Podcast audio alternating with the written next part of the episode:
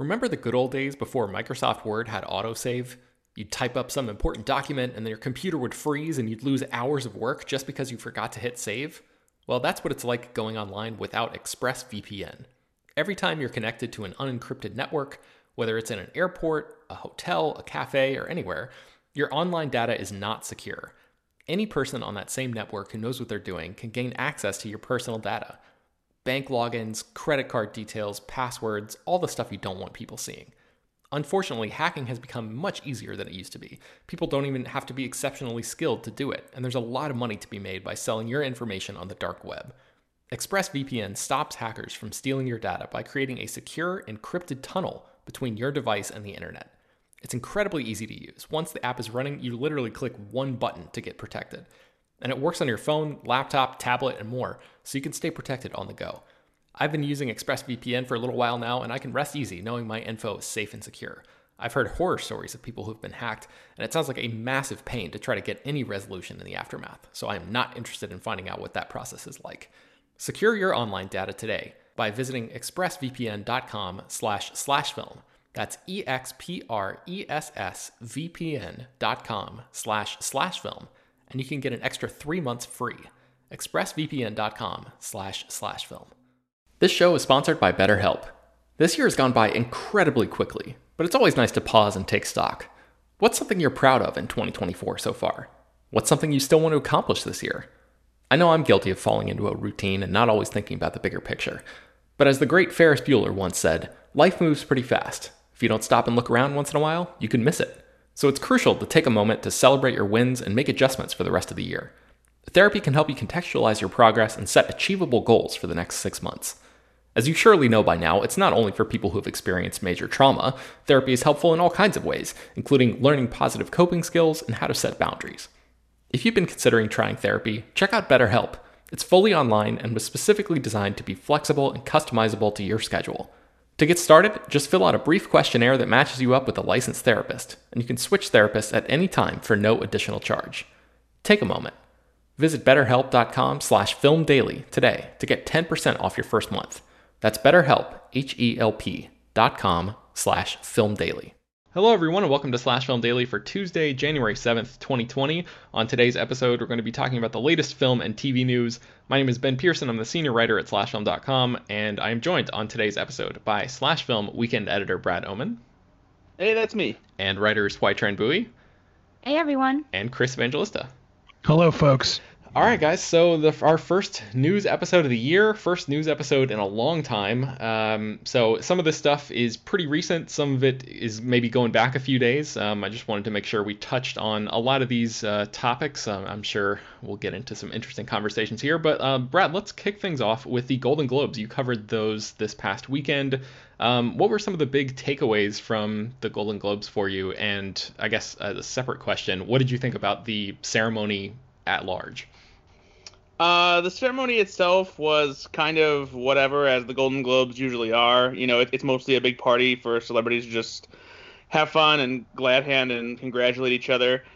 This one was made, I guess you could say, controversial by the fact that Ricky Gervais's monologue really seemed to like try and take like legitimate hits at Hollywood as opposed to being his more playfully snarky self. He really just seemed pissed off and angry to be there, and he had a couple jokes land, but otherwise a lot of his material felt stale and venomous. And it's the kind of thing where I feel like you can tell when a set has gone sour when you're getting a bunch of support from Trump supporters. So yeah, wasn't very good. And that's keep in mind this is coming from somebody who generally enjoys Ricky Gervais's smarmy, sarcastic, arrogant kind of stand-up and his TV shows like Extras and whatnot. And I just was not really up for what he was tossing out there during the ceremony. But more importantly, the awards themselves ended up being kind of interesting simply because 1917 and director Sam Mendes pulled out big wins for Best Motion Picture Drama and Best Director. And while there has been support for this movie, you know, during award season, there was no buzz that indicated that either the movie or Sam Mendes were frontrunners in either of those categories. Granted, the Golden Globes aren't really good prognosticators of the Academy Awards, but that win has kind of projected the movie into the awards spotlight a little bit more. And it'll be interesting to see if it gets a lot of Academy Award love once the nominations for the Oscars are announced. Mm-hmm. Otherwise, Once Upon a Time in Hollywood had a pretty decent showing. Brad Pitt picked up an award. Quentin Tarantino got one for his screenplay, where he very eagerly credited himself with all the glory.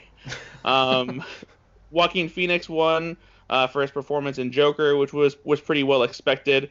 It gave quite a profanity-laden speech. I think two of the best moments, though, from the night really came from the honorary awards. Tom Hanks got a Lifetime Achievement Award, the Cecil B. DeMille Award, and Ellen DeGeneres was honored with the new Carol Burnett Award for her achievements in television. And both of their speeches were fantastic and heartfelt. The montages that preceded them really, just perfectly captured their careers. And they easily had two of the best moments of the night. Otherwise, I would say Michelle Williams, far and away, had the best acceptance speech simply because she really put herself out there and made it about women and their right to choose, and just being in charge of their own bodies and destinies and that kind of thing.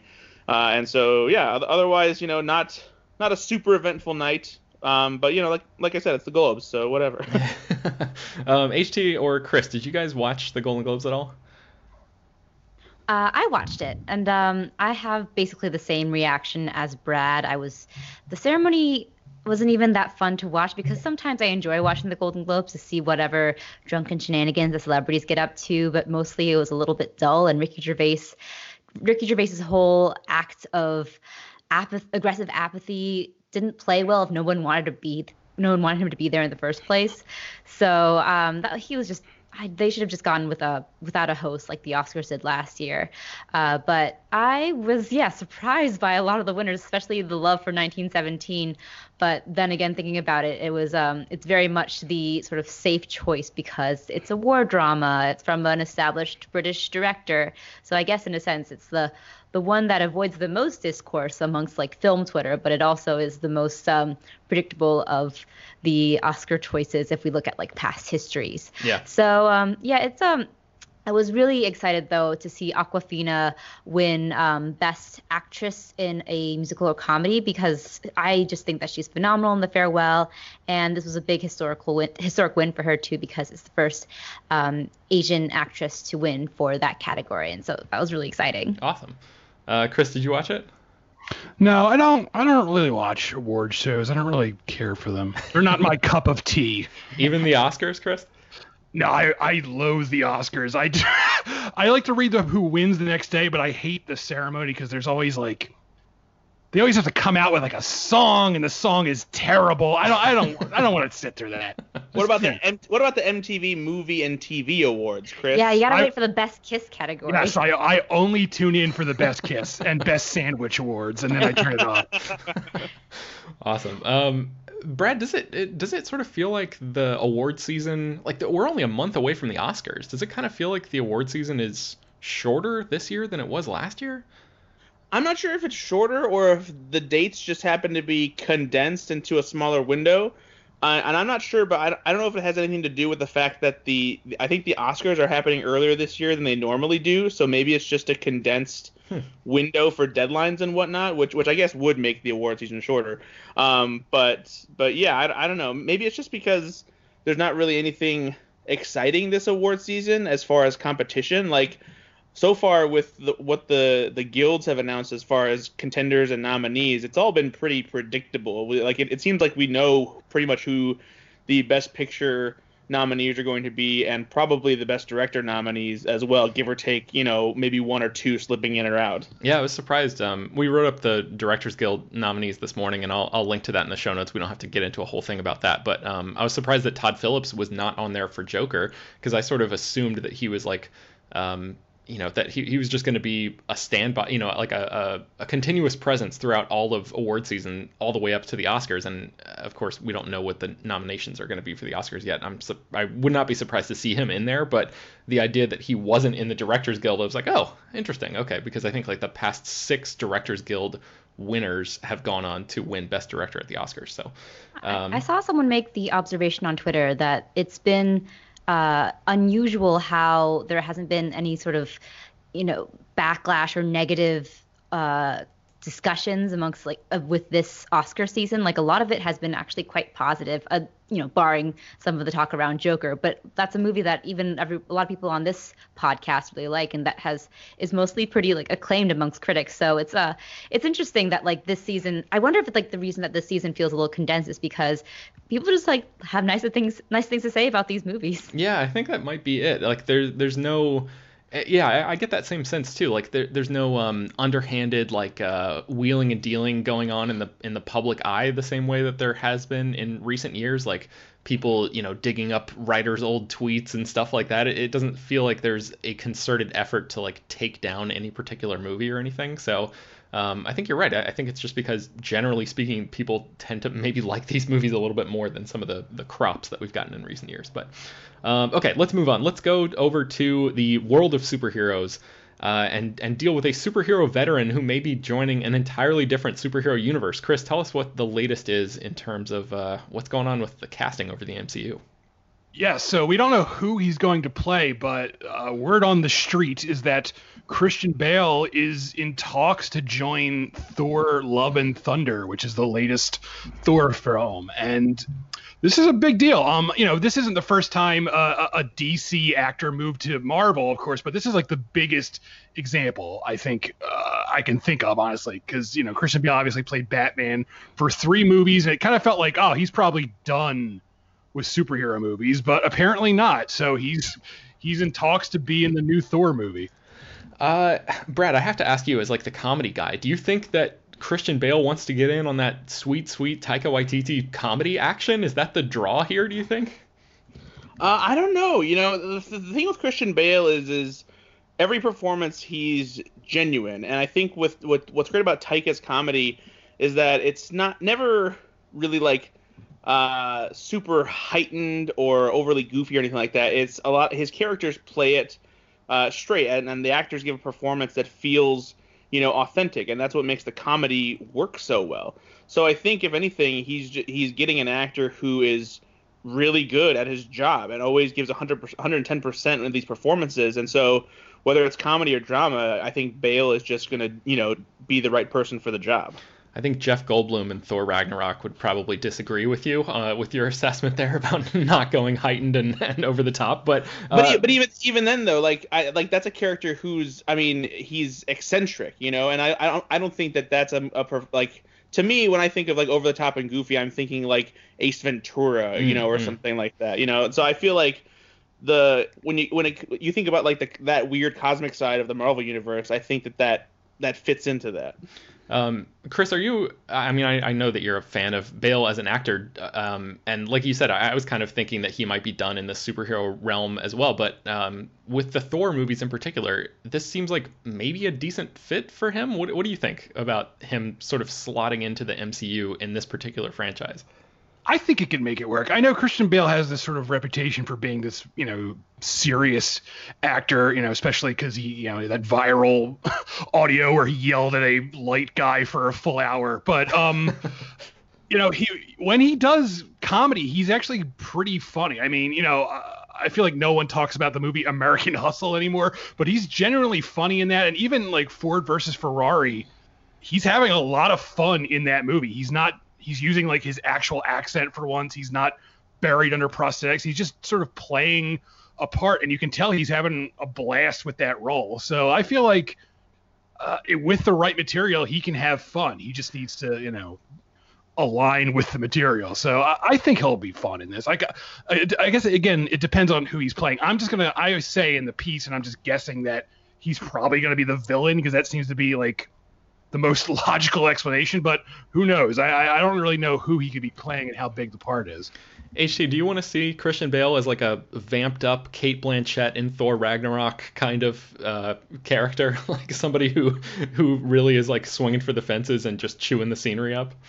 Oh, I definitely do. I think Christian Bale is waiting for that kind of role, and I think Taika Waititi is the perfect person to unleash that, because I think he's just been so long being so serious about his craft that he is just due a movie where he gets to be silly and over the top. I mean, we saw that with Daniel Craig, for example, in the Knives Out or Logan Lucky. Mm-hmm. So I think it's just about time that we get a wild Christian Bale role. Yeah, I think that's a really good comparison, and I guess that's a good transition into our next topic, which is Daniel Craig might be coming back for another Knives Out movie. What's the deal? Yeah, so according to The Hollywood Reporter, who spoke to Rian Johnson at a pre-Golden Globes party, Rian Johnson is developing a Knives Out sequel, and Daniel Craig is interested in returning to the role of Benoit Blanc, the southern detective with a very, very deep-fried accent. So there are no details about this other than that, and Lionsgate has not confirmed whether they've greenlit or even have are interested in a sequel. But with the box office success of the movie over the holidays, I think it's probably a in due course. And I'm really excited about the prospect of a Knives Out sequel, which is a great sort of standalone whodunit mystery, but it has a wide open, has a lot of opportunities to just expand with just following Benoit Blanc on a series of cases in the style of an Agatha Christie, Poirot kind of series. So it would be great just to see more star-studded casts appear and Daniel Craig navigating them with increasingly ridiculous accents. So that would be a lot of fun, I think. Yeah, my only concern is that Rian Johnson said that he had been developing Knives Out for about 10 years, and this movie is obviously, like, you just said that he's in development on this one, so we don't have any idea about like when exactly this is going to shoot or anything like that, but my guess is he wants to make this relatively quickly, and I just wonder, I trust Rian Johnson wholeheartedly, but I wonder if like the intricacies of a movie like this, these big murder mysteries, if it might benefit from a few years of tinkering around with all the structure and like the revelations and all that kind of stuff, instead of like jumping right into it. But that would be the only like remote hesitation I have, because I loved Knives Out, and I can't wait to see more of this. So let's just go ahead and jump over to talk of another sequel, and this one way more unexpected because it was from a movie from, I think, 2014. Chris, what is Jessica Chastain teasing? Yeah, I honestly don't know what to make of this, but someone on Twitter posted an old video of Jessica Chastain and Oscar Isaac at a Q&A, and Jessica Chastain and Oscar Isaac, well, first of all, they actually went to Juilliard together, so they have that in common, but also they were both in the film A Most Violent Year, which is a really great movie that a lot of people just didn't see. It was not a box office hit at all, even by the loosest of standards. So it sort of like came and went. But on this Twitter comment, Jessica Chastain said that we might be seeing these characters again, which is, again, very strange because I can't imagine why they would greenlight a Most Violent Year sequel. The first one came from A24.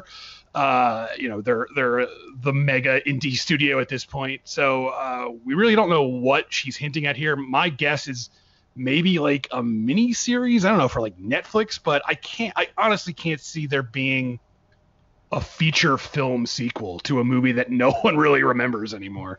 But I'd be happy to be wrong because I really liked A Most Violent Year.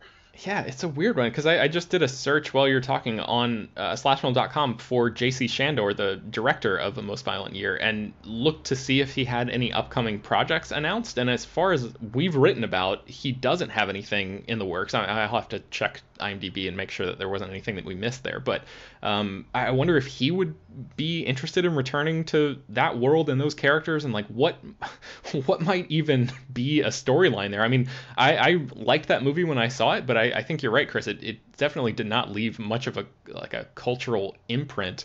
HT, did you see A Most Violent Year by any chance?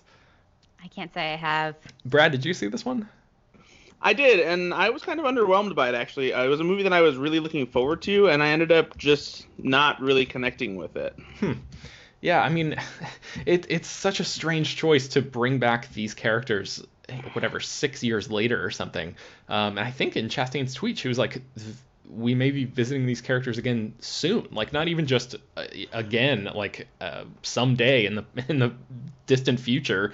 So I don't know. We'll have to keep our eyes on this one, but fascinating potential. Yeah, I wonder if we could maybe be looking at a situation where JC Chando is working on a different movie, but those characters somehow configure into it, almost like the same way that Michael Keaton played the same character in Jackie Brown and Out of Sight. That is really interesting. I think that would be very intriguing. The Shandor cinematic universe. Man, that's a cool thought. I like that.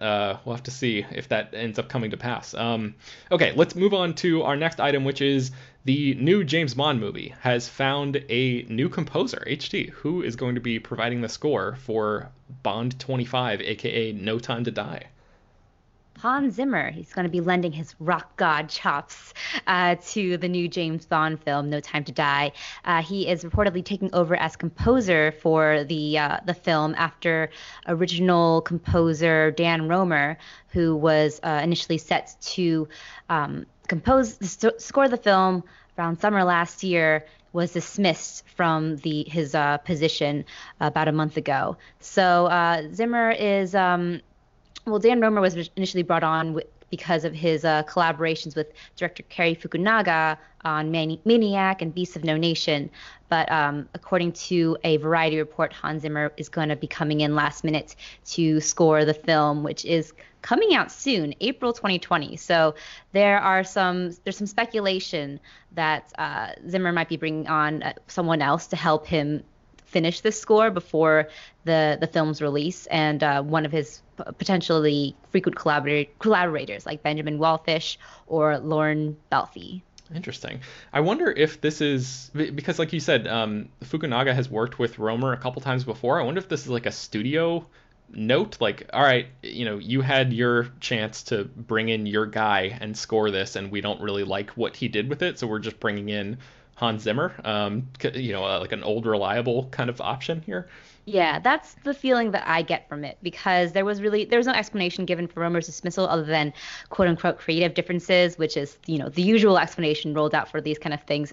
But I kind of got the feeling that it was Romer's style wasn't really fitting what the studio wanted for a James Bond film, and they just decided to go with someone who was more associated with those kind of big bombastic action flicks. Yeah, and it's interesting too that like everybody's always talking about like Chris Nolan maybe directing a Bond movie or really wants to direct a Bond movie, and Hans Zimmer is like, you know, one of Chris Nolan's most famous collaborators, and now he's stepping over into the Bond world too. So okay, all right, let's move on to our last story of the day, which is a big rumor about the next Star Wars saga. Brad, what do we know here? Well, we don't know a lot about the future of Star Wars, which is why rumors are kind of running rampant right now, especially since the future of Star Wars kind of got cut in half after D.B. Weiss and David Benioff stepped away from the Star Wars series that they were working on, in addition to the separate trilogy that Rian Johnson's supposed to be working on. We're expecting some kind of a Star Wars announcement this month. At least that's what Kathleen Kennedy had previously said. We don't know when, if that's coming, or if that is still the plan. But Making Star Wars, who's usually pretty good with their Star Wars scoops, has been hearing rumors about the next Star Wars saga, at the very least the next Star Wars movie, being set in an era that's being referred to as the High Republic era, which will take place 400 years before the timeline of the Skywalker saga. And that lines up with what we had heard previously from the Weiss and Benioff Star Wars series that was in the works. It was supposed to take place hundreds of years before the Skywalker saga and deal with a completely different era, so they didn't really have to worry about much continuity crossover or, you know, legacy Star Wars characters being involved and that kind of thing. But there's kind of an added layer of intrigue, I guess, if you will, here, because the same report for Making Star Wars also references another report from this site, Zero.hu, and apparently they got a scoop about something that's happening in Lucasfilm Publishing called Project Luminous. And this is something that was announced at New York Comic Con early this year. It involves a bunch of comic writers like Charles Soule and Claudia Gray and a few others who are working on this big interconnected Star Wars story arc that's supposed to involve not just comics but books and video games. And it was previously said this project was supposed to start kicking off this year. It's not clear if that's still the case, but the new details that are about Project Luminous seem to think that it will actually kick off in 2021 with an all-new video game. And the idea is that this will kind of set up the world or lead into what the next era of Star Wars movies will be. And apparently these stories that are part of the codenamed Project Luminous are supposed to follow Jedi heroes on numerous adventures as they explore the unknown regions of the galaxy, which are probably regions that we might be familiar with already, but were then unknown, hundreds of years in the past. Mm-hmm. And they're supposed to encounter different kinds of enemies, including some sort of ancient evil Sith gods.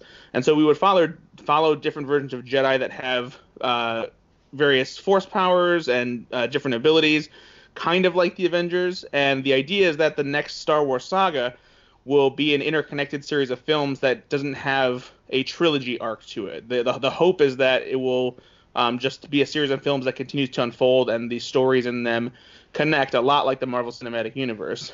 Now, a lot of this is a rumor at this point. I wouldn't be surprised if that maybe a little bit more is being bitten off than they can chew as far as the scoops are concerned, just because even though the comics and all the video games and all that have to be canon now over at Lucasfilm, there's still not a lot of overt connection to what happens in the movies with the comics. And I can't imagine Lucasfilm is going to hedge all their bets and have everything be so closely interconnected like that. But the idea of having the movies set so far in the past and, and dealing with Jedi seems like, vague enough that it could become true. But, yeah, I don't know. It's just we're in such an uncertain area right now as to what Star Wars will be like next. But Kathleen Kennedy did say that they did see themselves moving away from the trilogy format. So at the very least, that's something that also lines up with these reports. But, yeah, like I said, this is all rumors at this point. So take it with a grain of salt, and we'll see what happens. I mean, it makes sense that they would want to model their methods on the MCU because it's been so profitable and it's obviously under the same corporate umbrella and all of that stuff. Chris, does any of this sound promising to you now that like the Skywalker saga has concluded? Where do you stand on like your hopes for the future of Star Wars? Are you at a moment here where you're sort of like willing to or ready to take a step back from this franchise, or are you like now that this is over and done with, you're excited about the future of what could happen? I don't know. I'm kind of in like a apathetic place at the moment. I'm definitely not like against a new good Star Wars movie. If that happens, I'll be very excited. As of now, I do like that there's going to be a little downtime, and I kind of want that there to be even more downtime, but I guess that's not going to happen. But I want to be excited again. Let me put it that way. I would like to be excited. HT, same question. Where do you stand on the whole Star Wars thing right now? I am interested. I'm on the same page as Chris, actually. I'm interested in seeing non-Skywalker related stories too. I think that there's just such a big world out there, and this world has felt so small because it's been relegated to one family drama. But I'm interested in this. But yeah, I think a break would be good for a while. Although I'm sure we'll be getting plenty of Star Wars content from here on out on Disney Plus and all the other mediums. Mm-hmm. Yeah, I'm kind of like, I think we've talked a lot about like how I would love for them to just go completely in a different direction and a different era, and 400 years before the Skywalker saga sounds good to me until I remember that Yoda is like 900 something years old, and now I just am really scared that they're going to be like, it's a 500-year-old Yoda now, and maybe we'll get real baby Yoda and not fake baby Yoda. That is. It's very true. I long for Lucasfilm to do something truly creative and take a real chance and not give us any connection whatsoever to anything that we've seen before. And I don't know if they're like, if they're driven so much by stockholders and expectations and things like that, that they're able to take a risk like that from a business perspective. But Brad, I want to wrap it up with you and bring it all the way back around to you and ask, pose the same question that I was posing earlier. What do you make of all this? Yeah, I mean, when it comes to continuing Star Wars, I want the same thing. I want to get away from the Skywalker saga. I would even prefer to get away from the Jedi more a little bit, because there's been so much focus on Jedi and Sith, and I know people love Jedi and people love lightsabers and all that stuff, but the Star Wars universe is big, and there's a lot of cool stories to be told. And as we've seen with, you know, The Mandalorian, which has been very successful and pretty well received by critics for the most part, give or take, you know, a few episodes here that weren't, you know, fantastic, but it's digging into a completely different sect of Star Wars and giving us something where the Jedi aren't really involved. You know, obviously Baby Yoda is present there, but it's a different approach to that. And so I think at the very least, it needs to be something that goes beyond, you know, Rebels versus Empire or Resistance versus First Order and Jedi versus Sith. It needs to be something different, and I hope that we can get something like that. Yep, I think that's a good note to end on for today's episode. So let's go around the circle and tell people where they can find more of our work online. HC, let's start with you.